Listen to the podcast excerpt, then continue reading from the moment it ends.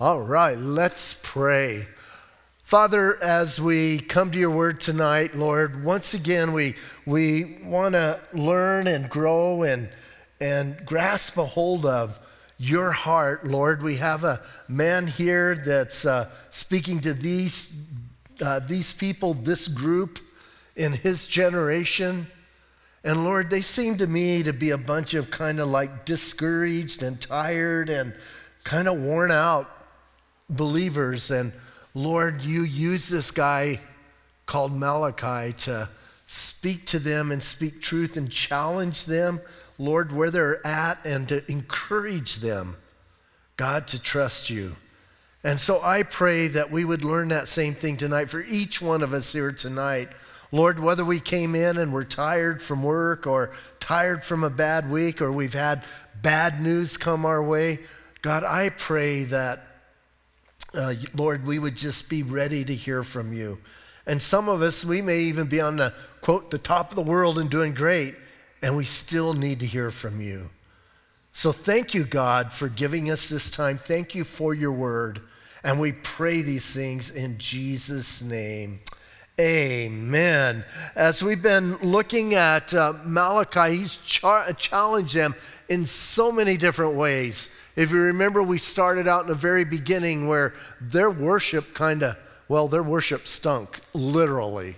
Remember, they were offering up lame and, and, and rotten stuff to the Lord and kind of letting the Lord know, hey, you get the leftovers, here's what you get. And then we went on from there and built up. And we're going to look at some of those questions in a minute. But remember that this is a group of people who were descendants. I don't know that many of these people actually came from Babylon, maybe some of them in the, in the last wave that came from Babylon, but at least descendants of those who were in captivity for 70 years. God took Israel out of the, out of the land for 70 years because they had not honored God. And one thing I want to just emphasize over and over again Israel never quit being Israel they just didn't get to be in the land. God doesn't give up on his people. And I love that, and we're going to even see that tonight. But they weren't able to stay where God had placed them because he said, Take care of my land or I'll kick you out. And he kicked them out. So they've come back, they've rebuilt the temple, they've done some other things. Now, listen, now they're in that place where I think they're just tired, discouraged, I believe the priests aren't doing what they're supposed to be doing, and they're kind of taking them and, and getting them derailed. So we have this guy raised up, Malachi. Now, as I read Malachi, here's the thing that blows my mind. I don't think he had a lot of great success. I don't think like everybody was saying, Oh, Malachi, we're so glad to see you today. Because he always, he always gave them bad news, and they probably said, Oh, here comes that bummer guy. He's going to be on us again. He's going to get with us. And so uh, the last time we were talking a lot about, again, about bringing in the, the tithes and giving to God. And then he tells us in verse 13, Your words have been harsh against me, says the Lord, yet you say, What have we spoken against you? Now, something I want to I wanna bring up is over and over and over again, Malachi lets them know this is what you're doing. And what's really sad is they didn't know they were doing what they were doing. And I think it's a lot like us sometimes. We get tired, things go on in life, and we begin to do things, and we don't even realize that we're cheating God because we're kind of consumed with what's happening in our lives or consumed with what's coming at us. And Malachi has to ask them the questions. Listen what he's asked them so far. Well, he's asked them, and then they've responded with this. He says, You have not loved me. And they or he God says he loves them, and here's what they say. In what way have you loved us? Then later on in the chapter 1, he says, In what way have, you, have we despised your name? In what way have we defiled you? In what way have we wearied you? In what way have you, we robbed you? And then tonight, again, in what way have we spoken against you? You kind of getting the idea. Malachi brings something up, and they go, I don't think we did that. Sound like your kids? right? You catch your kids at something, they go, I didn't do that. Like I just saw you do that. Wasn't me. Couldn't have been me. Right? And so here's what we do with God God says, Why are you doing that? In what way have I done that? I haven't really done that. So over and over and over, the people of Israel are telling Malachi that. Now, I don't know about you, but if I was Malachi, I would be like, stop it. Like we do with our kids, right? He says, just quit and let's, let's get down to it. So, in what way have we spoken against you, is what they asked Malachi. Oh, and notice every time I guess we could say God, through Malachi, has been extremely patient. In what way have we not, or have you loved us? Well, here's how I loved you. In what way have we robbed you? Well, here's how you robbed me. In what way have we wearied you? Well, here's how you wearied me. And here again, in what way have we spoken against you? He says, You have said in verse 14, it is useless to serve God. What profit is it that we have kept his ordinance and that we have walked uh, as mourners before the Lord of hosts? So now we call the proud blessed, for those who do wickedness are raised up, even they tempt God and go free. Now, here I think is the root of the whole problem in that nation at that time or that group of people. And I think that root comes out of this very last thing that Malachi brings up. In what way? In what way have we spoken against you? Here's what he says. Here's what you said. It's useless to serve God. You see, there was a group of people in Israel that they were tired of following God. That they felt like God was cheating them. They felt like God wasn't being fair to them. They felt like God wasn't coming through for them for this reason. They were serving God to get something from God. In other words, they were playing at church. Maybe kind of like some of us. We come to church all the time, we open our Bibles, we read it, but in our heart, the whole time, we're thinking, why am I even doing this? And maybe even something bad will come our way, and we go, well, why did I do that? If God was really God and He really loved me, He wouldn't allow this to happen to me. I don't know about you guys, but I've gone through a lot of life. And a lot of times it hasn't seemed, quote, fair. But here's what I know my God is always in control no matter what's going on. I remember reading uh, Charles Spurgeon's biography, and I guess he had gout really bad, and I've never dealt with that. I, I haven't had to deal with that, but I guess it's very painful and gross to deal with. And he had it as a young guy because he didn't live. I don't think he, I don't think Charles Spurgeon reached 50. But he had an episode of gout and he couldn't even get out of bed. It was so bad. And one of his friends, well, we'll put that in quotes. One of his friends came along and they go, Hey, I, you know, you're really laid up and you're hurting. Yeah, it's horrible. And his friend goes, Where's your sovereign God now? And here's what Spurgeon said if I didn't believe my God was in charge and in control of everything, I couldn't handle what was going on in my life. What a way to look at it, right? My God's in control. And so these people, listen, these people are going, man, here's what he says. They said, it's useless to serve God. Now, let's be a little bit honest. Not, don't raise your hands. I'm going to ask you a question. Don't raise your hands. How many times have you felt that or said that? As I was studying this, I was thinking of the first time you got to do something. I remember, I remember even way back when I first got saved, and we're in this tiny little church in Bisbee, up in Old Bisbee, and, and you know, something happened, and I don't remember, I got to do something for the Lord. Uh, you know, maybe it was sweeping the floor or something. But how excited, man. I get to do this for Jesus. And then pretty soon you're going, I'm not doing that. Let someone else do that. And I always try and challenge our staff and volunteers. Don't you remember the first time you did that, how excited you were? How stoked? And you remember the first time someone asked you to usher and you went, I get to usher. You're so excited.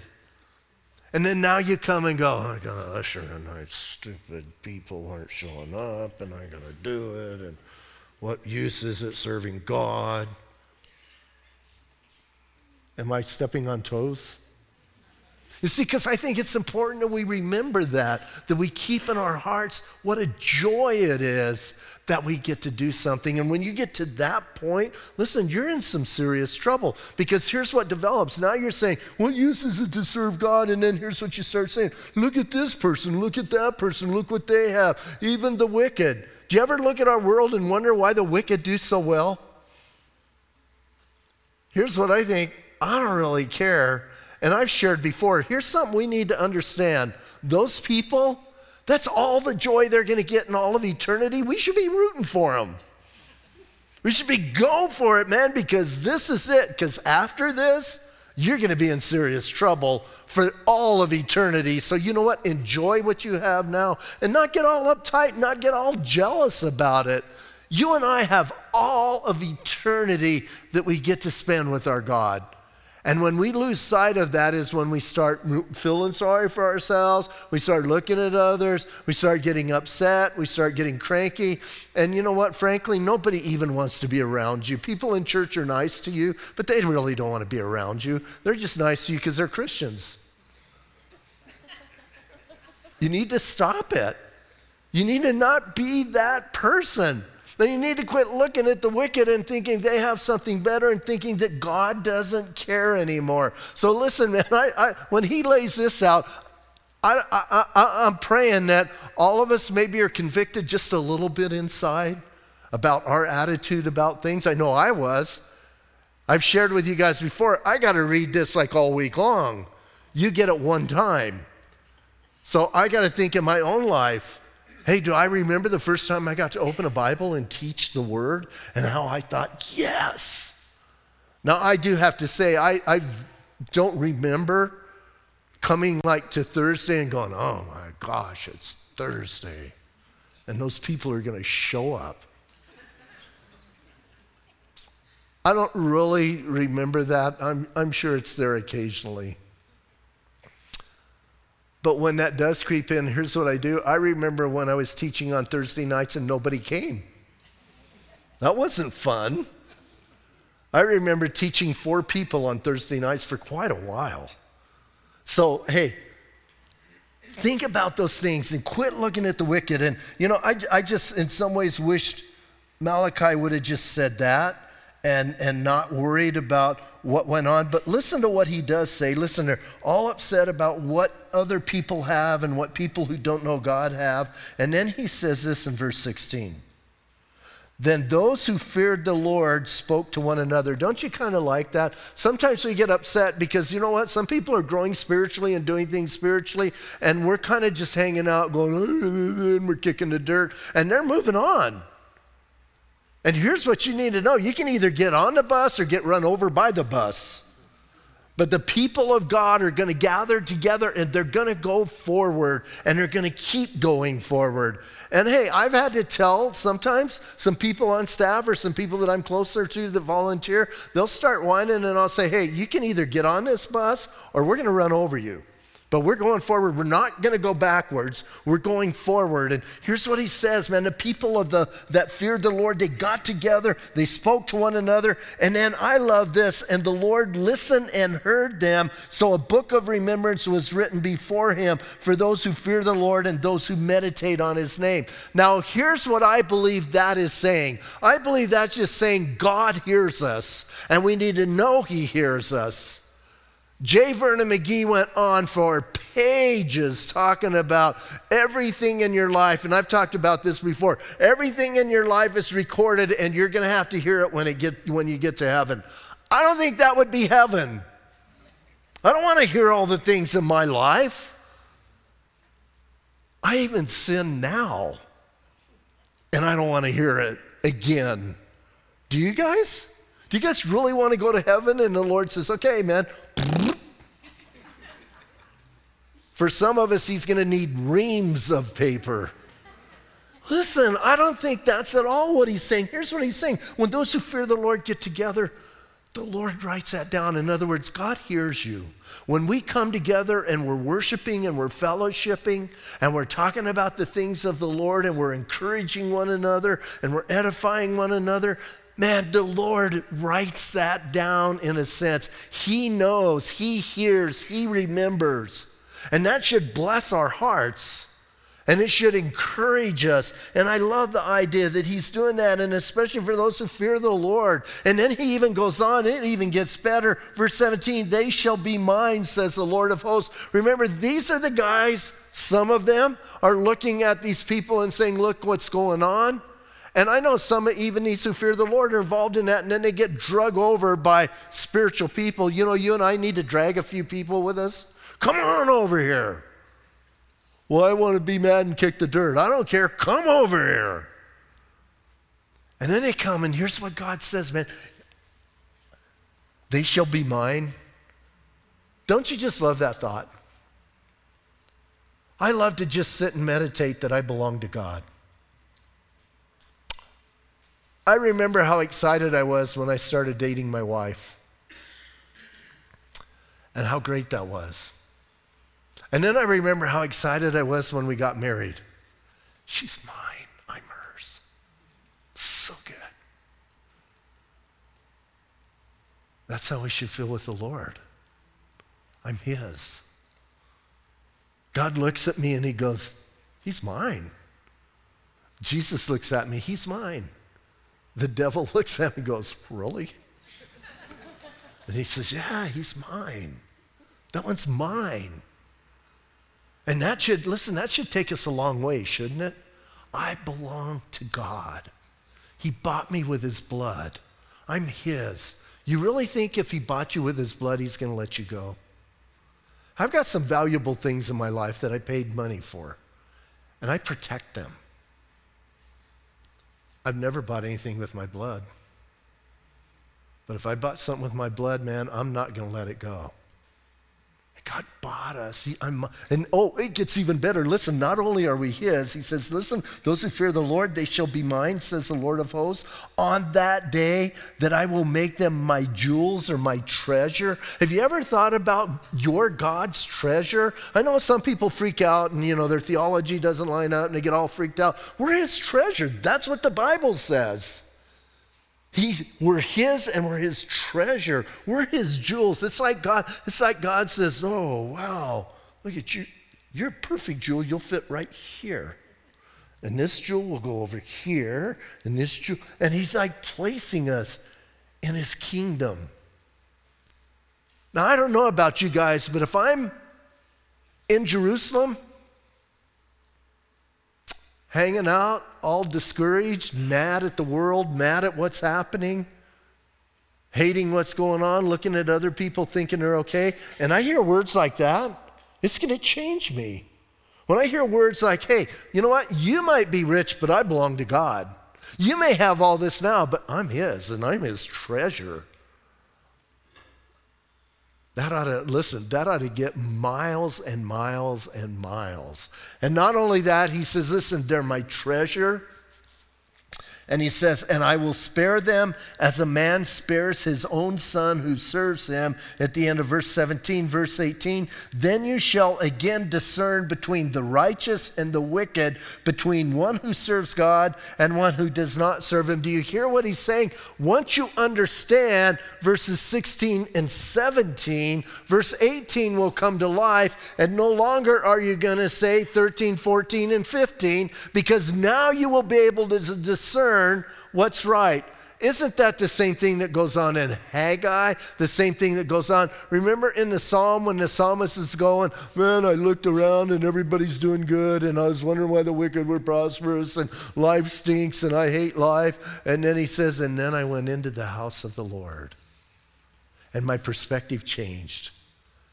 That's all Malachi is doing. He's going, Listen, you can have this perspective where you're kicking the dirt and you're mad and you're feeling like you're serving God and nothing good is coming out of that. Or you can have this perspective that you belong to God and that He bought you and paid for you and that you're part of His treasure. And then all of a sudden, you're going to discern between good and evil. You're going to discern between those who are walking with God and those who are not. And you're going to have good discernment. And that's what, listen, that's what the book of Malachi is all about. You guys turn around and think rightly. Quit, quit asking these questions. Quit questioning Bottom line, the faithfulness of God and the goodness of God. And start believing that and walking in that. You know, people come to me sometimes and ask questions that there's some, there's some questions that we have about God that we will never be able to answer. Maybe after like 400,000 years in eternity, maybe we'll have a little glimpse, better, a, a better answer. But there's some things we're not going to answer. And when people come to me with those things, here's what I always tell them trust and believe in the things that you know about God and that you know are true. And don't put all that weight on things you don't know. Because you don't know. And that's going to drive you crazy. And so here's what he's saying Trust in the things you know about God. And he's brought up in every one of those questions that was asked, he brought up a character of God and something that God is doing. And they're saying, We don't understand that. Well, that's because you're not paying attention and because you're asking questions that can't be answered and you're being kind of silly. And you need to settle in your heart that God loves you. Jesus Christ died for you that you're his treasure. Tonight, when you go home, get a sticky note or lipstick and write on your mirror that you're God's treasure. And then when you wake up in the morning, I want you to read that. Wow, I'm God's treasure. And it's Friday. Woo! But be God's treasure. Wouldn't that get your day started a little bit better than, oh, I have to go to work. I hate going to work hate my job. You really loved your job when you got it. I know, but I hate it now. Don't mind it when you get the paycheck. No, but I still hate doing it in between. You're God's treasure. Put that on your mirror and read that. So now listen, now he transitions. And you know, in the, in, in uh, the, the Jewish Bible, there's no chapter four. Chapter three just keeps going. And I'm not sure why we did chapter four, but, but we did. Remember, chapters, some of you are going, oh, you can't say that. Remember, chapters and verses are not from God, the Word is.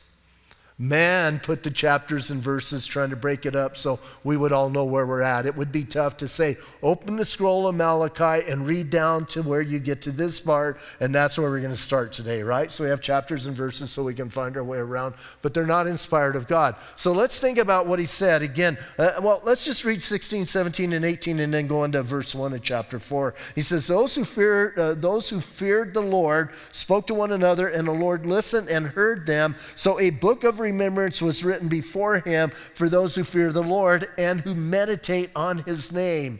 They shall be mine, says the Lord of hosts, on that day or on the day that I make them jewels, my jewels, I will spare them, and as a man spares his own son who serves him. Then you shall again discern between the righteous and the wicked, and between the one who serves God and the one who does not serve him. For behold, the day is coming, burning like an oven. So you get the idea? Listen, it's all one thought, right? It shouldn't be separated out where we're not bringing it together. You're going to, if you follow God and you understand who you are, and you are able to discern between those who serve God and those who do not, the day is coming when. Uh, burning like an oven, and all the proud, in the middle of verse 1, all the proud, yes, all who do wickedly will be stubble, and the day which is coming shall burn them up, says the Lord of hosts, that will leave them neither root nor branch. So listen, he is talking about judgment. And there are those who use this verse to talk about a complete annihilation, that those who are going to suffer judgment from God will eventually be burned up. That's not what this verse is talking about. Here's what this verse is talking about those who don't know God are going to face judgment, those who know God are going to be treasures. Now, once again, that's kind of a no brainer, right? Do you want to be in the oven or do you want to be a treasure and maybe a little jewel on the outside of the oven? I don't want to be in the oven. I fired clay. I turn the oven on real hot, and here's what I know. I kind of think of this, and I think this thing's so hot that instantly things are destroyed. And he says, Hey, is that what you want? Is that what you want to face? because there's that coming day of the Lord. You and I, I believe, most of us believe that, that the Lord is coming. He says, Behold, the day is coming. God is going to come and he's going to judge this planet. Whenever people ask me, how come God doesn't do anything about, and you can plug in the about, you know, whether it's, you know, a natural catastrophe, whether it's, you know, some mass murder, some crazy thing going on. Why doesn't God do anything? Here's what I tell him He will. He'll take care of it in His own time. God has never called me up and said, Hey, Pat, when do you think I should do this? Now? Later. He doesn't ask my opinion, he didn't ask my advice.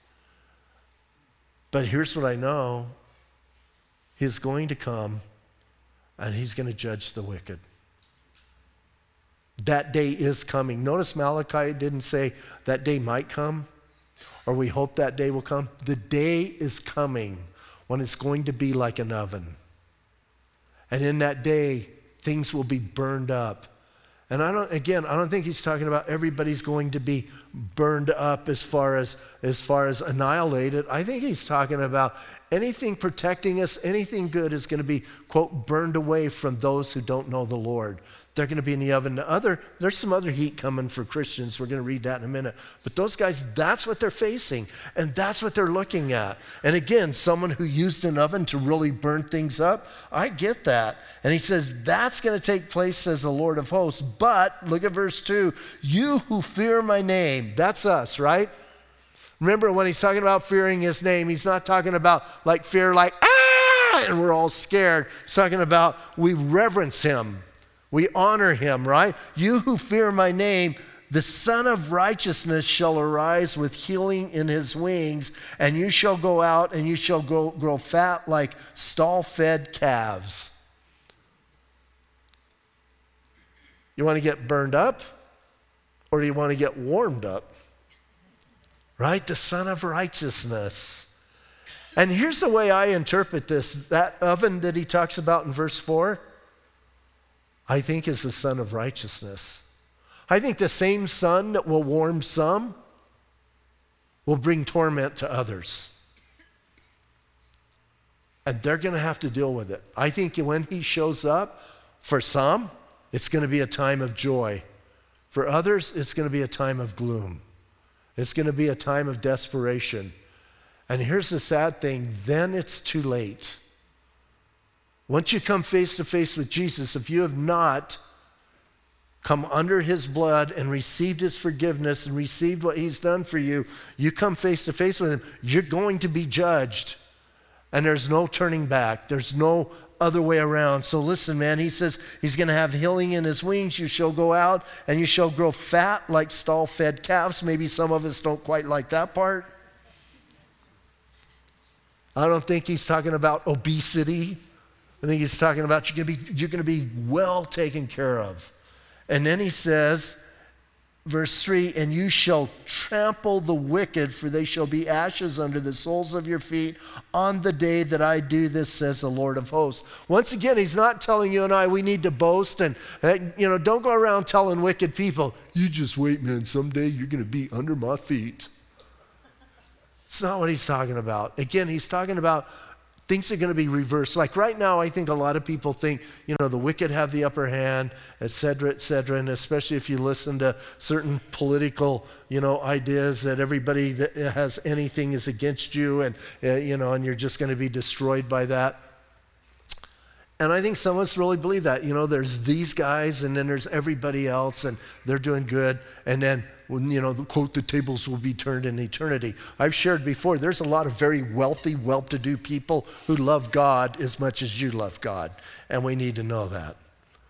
But he says, hey, all of those people that you're upset about that they were watching that are doing well, the proud or arrogant and, and et cetera, don't worry about it. Their time is coming. And you and I need to know that. We need to be praying for them. We need to be concerned about them. And then as he's talking about the day of the Lord, listen, in verse 4, he says, Remember the law of Moses, my servant, which I commanded him in Horeb for all Israel with the statutes and the judgments. Here's what he's saying You guys have to remember Malachi was the last prophet and the last, quote, voice for God for 400 years.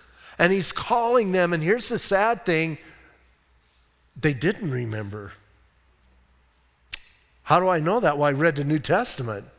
And I also know that in 70 AD, the temple was destroyed. Why? Because they didn't remember the ordinances of Moses. They didn't care about them. And once again, you and I, listen, it's not something, quote, are we under the law? No, but we should love the law. Why? Because the law is the law of God. We shouldn't be people who just like poo hoo it. It's not, it's not over us. It's not, it's not, you know, that, that thing that we got to keep every one of those. It's those things that we look at and go, man, I desire that in my life. Why? Because God said that was good. So he says, remember those things, and then, then comes the difficult verse.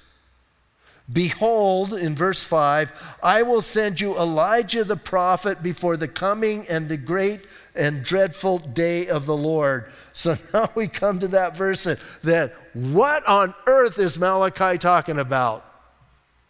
I don't know. But I do know He's talking about the great and dreadful day of the Lord. And I do know the great and the dreadful day of the Lord hasn't happened yet. That much I know. So is he talking about, and there's a big argument, there's, there's a people, and, and you can look up these verses later on, Matthew chapter 10, Matthew chapter 17, where Jesus talks about John the Baptist being the prophet Elijah or coming in the spirit of the prophet Elijah. He explains that. Then Luke chapter 1 talks about John the Baptist the same way. And John chapter 1, where John the Baptist said, I'm not Elijah. So you got to work all of those out and you got to read them. And that's your homework for this week is to work all of those and figure out what exactly is going on. It's pretty clear that John the Baptist came in the power and the spirit of Elijah. There's no doubt about it. They were pretty similar in things they did. So I believe, listen, I believe that with all my heart. But I don't believe he was the fulfillment of Malachi chapter 4. Why? Because the great and dreadful day of the Lord hasn't happened. John the Baptist was the forerunner, if, we, if you will, of the time of grace where Jesus Christ is going to come and die for our sins. And he pointed all of that out. Now, I believe, listen, I believe Elijah is going to come again. Why do I believe that? Because that's what Malachi says. And I believe he's really going to show up in person. Now, I know he showed up on the, on the Mount of Transfiguration, right? Remember when Jesus went up on the Mount of Transfiguration? And Peter got all freaked out? Now, eh, you know what? Every time I read that, I, I, I got to be honest. Peter says, Moses and Elijah were here. How did he know that was Moses and Elijah? It's not like he had pictures. It's not like they wore, maybe they wore Calvary Chapel badges. How did he know? I mean, I, I, I do wonder that. Now, obviously, there was some identifying things that went on, no doubt. But, you know, I always think, how come we don't get the whole story? Because I think there, I think there we're not given the whole story. But Moses and Elijah show up. There are those who say that was the fulfillment of Matthew, or I'm sorry, Malachi chapter 4. It couldn't be because then after that wasn't the great and dreadful day of the Lord. Remember, there's that part you can't do away with. So I believe Elijah's coming again. Revelation chapter 11 talks about the two witnesses, the two witnesses, a lot of people. I believe, you know, listen, I believe, obviously, I think one of them has to be Elijah because that's a coming before the great and the dreadful day of the Lord. Who the other one is, that's up for grabs. You can, you know, do your research, and again, it's always fun. And I'm not going to die on my sword that the one is absolutely Elijah. Elijah may come in another way. I'm, I, I kind of really feel it is, but if you, if you were somebody and you said, Pat, you know what, I completely disagree with you, and you showed me stuff, I'd say, okay, maybe you're right. As long as you know he's still coming. Don't tell me he came already. And don't tell me 70 AD was a great and dreadful day of the Lord. It was a really bad day for Israel, but I don't think it was a great and dreadful day of the Lord that he's talking about. But the thing that Elijah did or is going to do, and the thing that John the Baptist did is kind of interesting. Listen, he will come on the great and dreadful day of the Lord, and it says, and he will turn the hearts of the fathers to the children, and the hearts of the children to the fathers. I think John the Baptist had some ministry that did that. I don't think every father was ending up being, you know, here's the way I interpret that the dads are going to become good dads and the kids are going to become good kids. And so you're looking at your kids right now going, well, that's not true. But I do, listen, I do believe there was that going on. And I believe there's that going on now for those who love the Lord.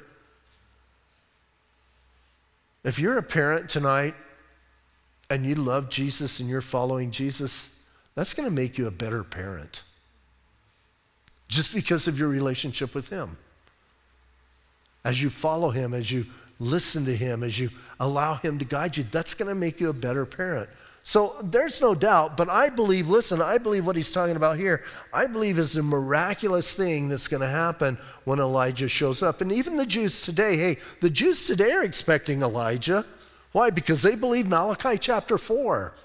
So you have that going on. Oh, and then it ends with this, and the Jews hate this. Listen how this is the last book of the Old Testament before, you know, anything. And for the Jews, this is the last word in their Bible. Listen to the last word in their Bible lest I come and strike the earth with a curse.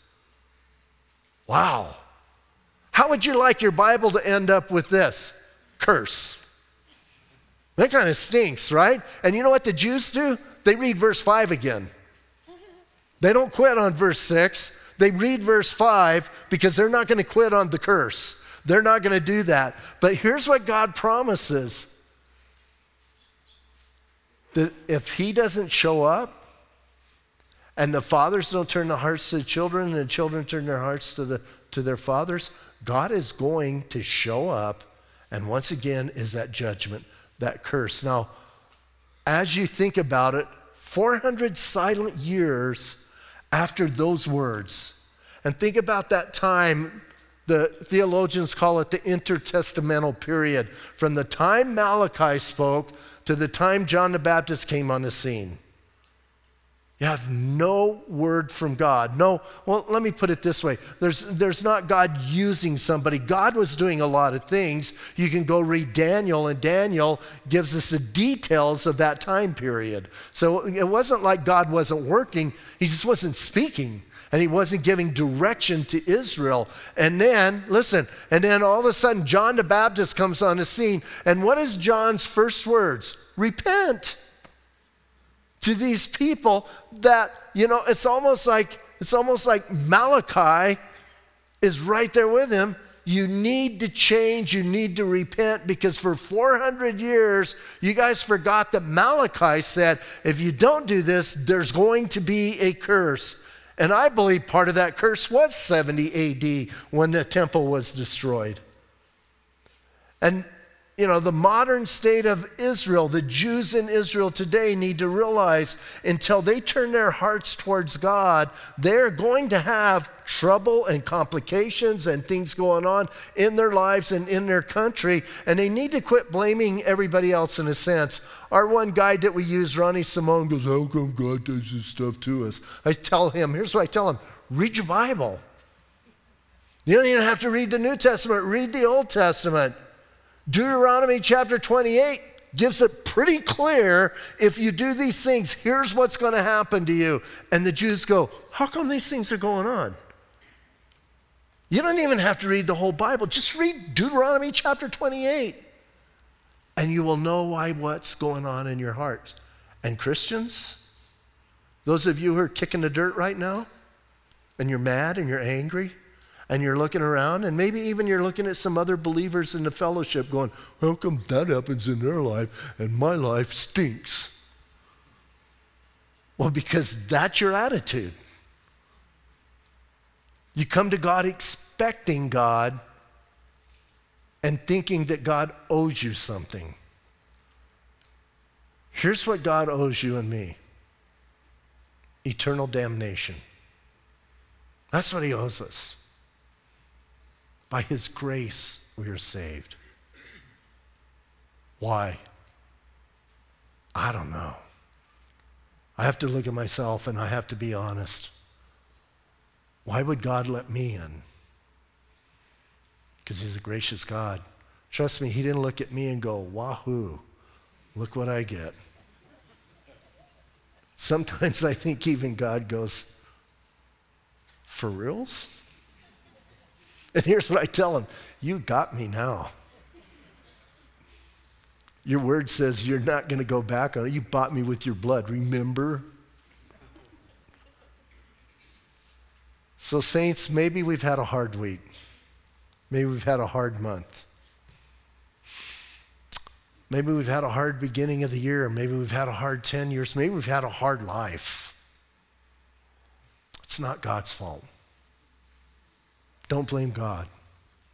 Look to God in the midst of the difficulties. Look to Him in the middle of those situations and don't be like the people in Malachi's day and say, When did we say that? When did we do that? Here's what's God going to say You did it here, you did it here, you did it here, you did it here. Just like He told them every time they go, Well, when did you love us? Well, I loved you when I did this. When did we rob you? When you quit giving me your tithes and offerings. When did we weary of you? Well, when you quit doing it. And God went on and on and on. And the same with us. Don't question God, question yourself. And if you feel far from God, I know who moved, not him, you. So move back to him. And tonight, man, if you need to, you get right with God. You repent and you turn back to him and you understand how much he loves you. You belong to him if you're a believer, and you're his treasure. Hallelujah. Let's stand up and pray. Father, as we wrap up this book and think about all of the ins and outs and the complaining and the, the quote, the whining and everything that went on, I believe it's so good to end this, not, not just with that last verse, but end it with this last section. And have that understanding for those who love God and fear Him those who meditate on his word, those who draw near to him. My Bible says that he will in no way ever cast out. So, God, I thank you that you're completely honest about what's going to happen to those who reject you. But I believe you're even more honest about what's going to happen to those who love you? And so, Jesus, maybe tonight we are just a little bit disgruntled. Maybe even our relationship with you, and maybe even our serving you. Maybe some of us came tonight and we weren't, we weren't over thrilled with ushering or greeting or working in the, the, the uh, uh, information center or coffee house or bookstore or sound room or media room. Children's ministry, they can't hear us, but maybe we just kind of came and we went, oh. I pray that tonight our hearts would be overwhelmed with a sense of joy that God, it is an amazing thing that you would even let us get close to doing anything for you and that we would appreciate that and bring our hearts back to your heart, God. And we pray these things in Jesus' name. Amen.